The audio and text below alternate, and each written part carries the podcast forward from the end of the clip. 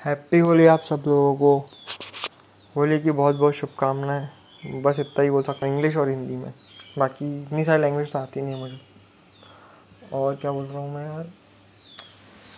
हाँ यार, थोड़ा हालत सा आ रहा है यार। थोड़ा ऐसा लगता नहीं मतलब कभी पढ़ाई नहीं करी और जब एग्ज़ाम के दिन पास आ रहे हैं तो ऐसा लगता है कि यार क्या हो रहा है यार ये।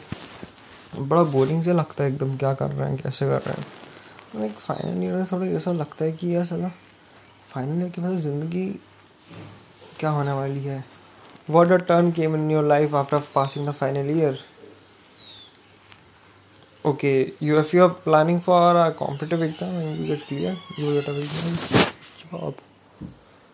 तो कर तो करियर में इतने, थोड़ा लोड्स तो आता है मतलब अजीब सा तो लगता है। पर ठीक है ट्राई करते रहो, कहीं ना कहीं कुछ ना कुछ, कैसे ना कैसे करके कुछ तो होगा आपकी लाइफ में। यस और एक चीज़ देखिए, जिसका एग्ज़ाम निकल गया, उसके अच्छा जिसके एग्ज़ाम नहीं निकला वो एकदम बहुत छोटी, अलग अलग टाइप की नौकरियाँ कर रहा है। ये मैं अपने लाइफ में फेस करा है। चलो मैं चलता हूँ। मिलते हैं थैंक यू